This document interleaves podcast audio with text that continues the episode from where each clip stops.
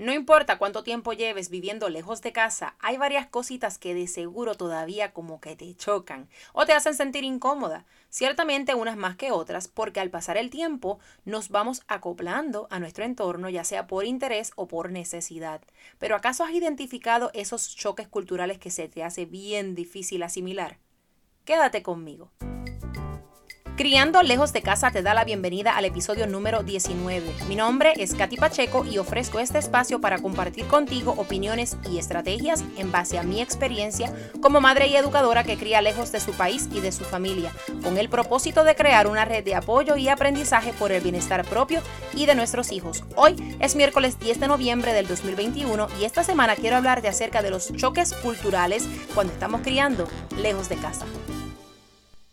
Hola mi gente linda, qué bueno saludarles por aquí en otro episodio más de este nuestro podcast Criando lejos de casa. Si es la primera vez que me escuchas, sea cual sea la plataforma, te doy la más cordial bienvenida y espero que el contenido aquí compartido sea de tu agrado.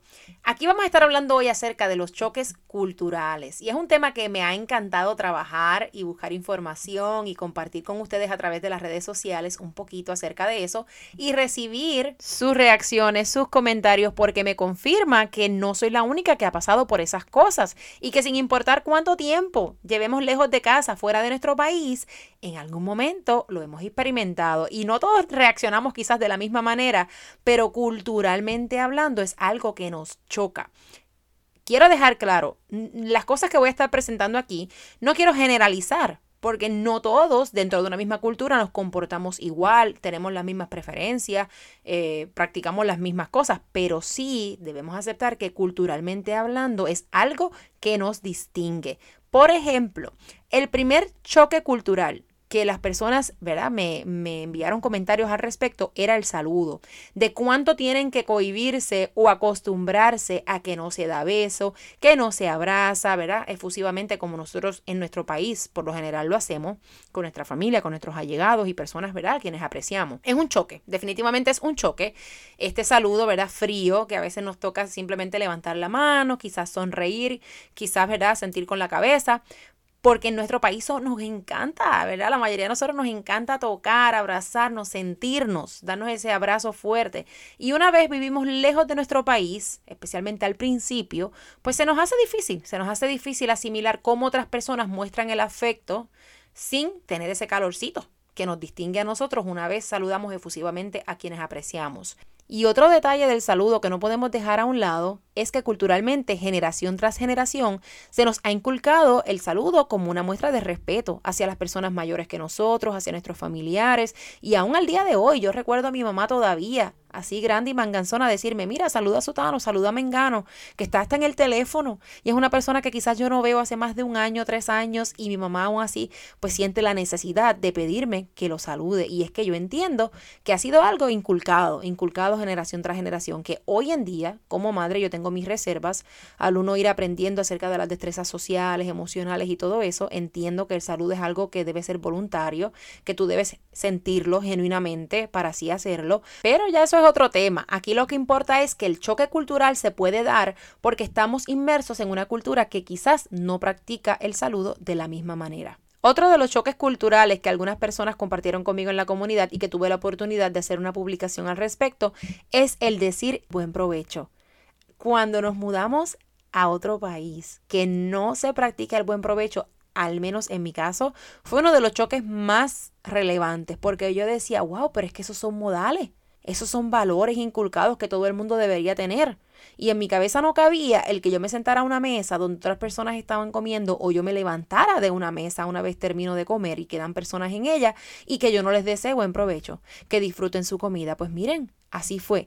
Y me sentía incómoda el no decirlo, porque la primera vez que lo dije, las personas me miraron raro definitivamente, las primeras varias veces diría yo, me miraron bien raro y yo me vi en la necesidad de explicarle qué era lo que significaba, ¿verdad? Traducirlo a mi manera y explicarle que era una costumbre que yo tengo desde que ¿verdad? era pequeña y que acostumbro a hacerlo en la casa y que si ellos me lo permitían, pues yo también podía entonces hacerlo en el trabajo y sentirme entonces un poquito más cómoda con esa transición porque definitivamente no me cabía en la cabeza el yo pues tener que pararme de la mesa y ser como irrespetuosa, como no, no desearles enjoy your meal, buen provecho, ¿verdad?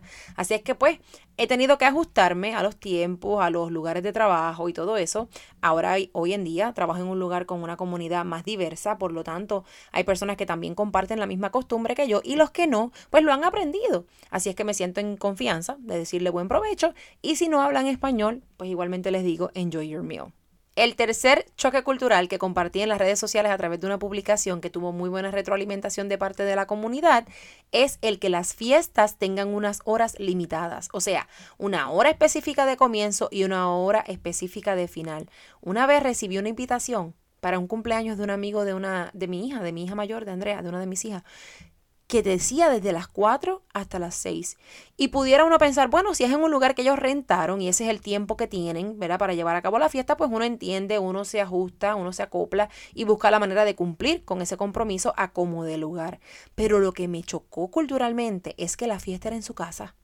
La fiesta era en su casa y tenía una hora de comienzo y una hora de final. Y uno dice, wow, en mi país, por lo general, en mi, ¿verdad? de acuerdo a mi, a, mi, mis costumbres, yo siempre escribo pues de las 2 en adelante, de las 3 en adelante, eh, de las 5 en adelante, pero es muy raro, o sea, yo nunca había visto una invitación que fuera tan específica como esa y al hablar con otras personas, pues me he dado cuenta que parece que es algo que aquí se practica, es algo común. Por eso entiendo que este choque cultural que yo he experimentado, probablemente tú también lo has vivido. Y de la mano con ese choque cultural viene el próximo, que es la puntualidad, el ser puntual. Que claro está, conozco varias personas de nuestra misma cultura que son los seres más puntuales de este planeta, por decirlo de una manera, pero culturalmente hablando tenemos que aceptar que es algo que nos identifica, el que no somos puntuales. Tanto es así que cuando somos nosotros quienes estamos creando esa invitación para la fiesta, ya sabemos de antemano que la gente no va a llegar a tiempo.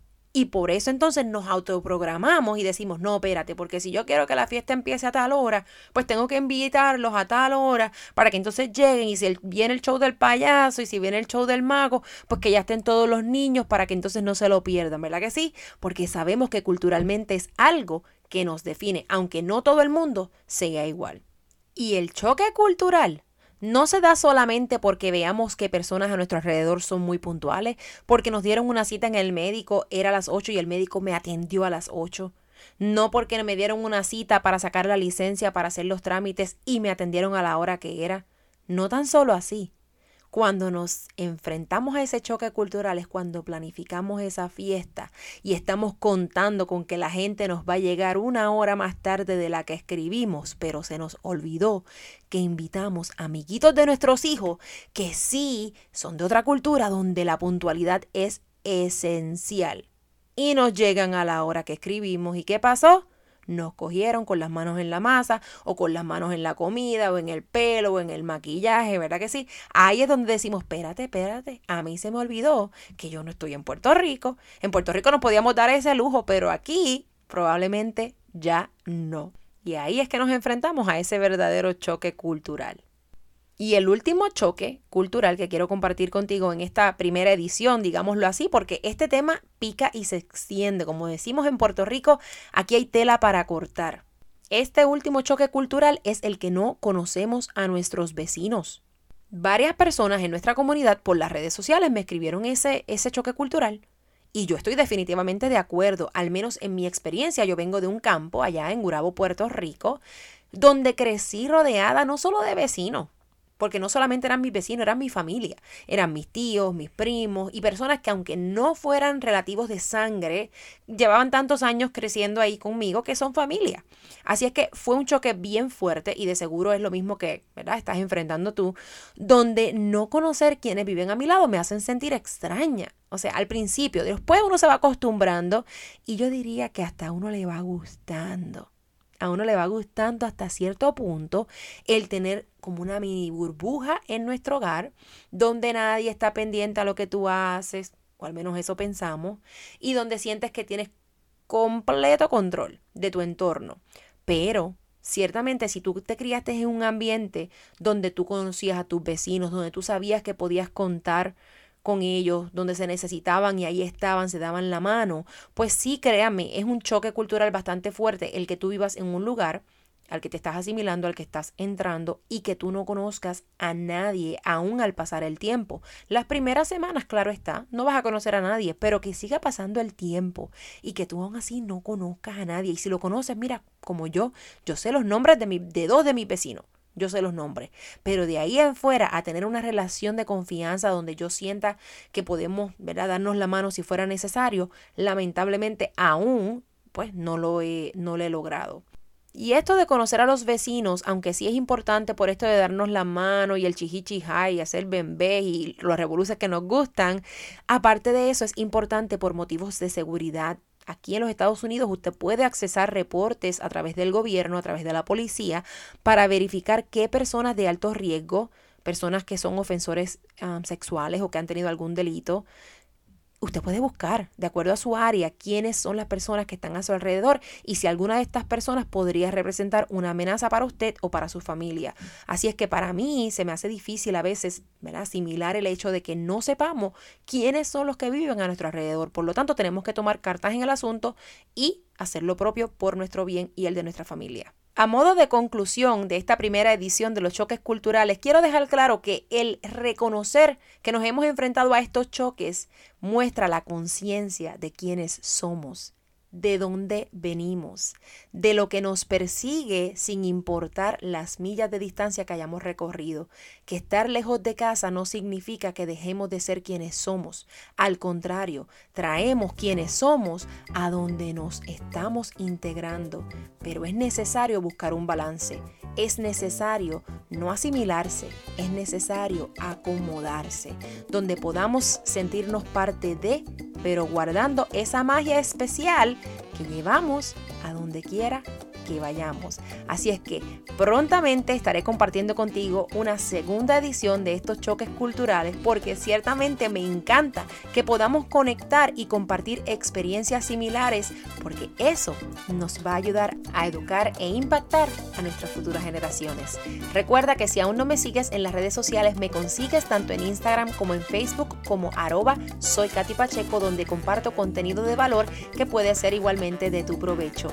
Por ahora me despido hasta otro episodio más de este nuestro podcast Criando lejos de casa. Bye bye.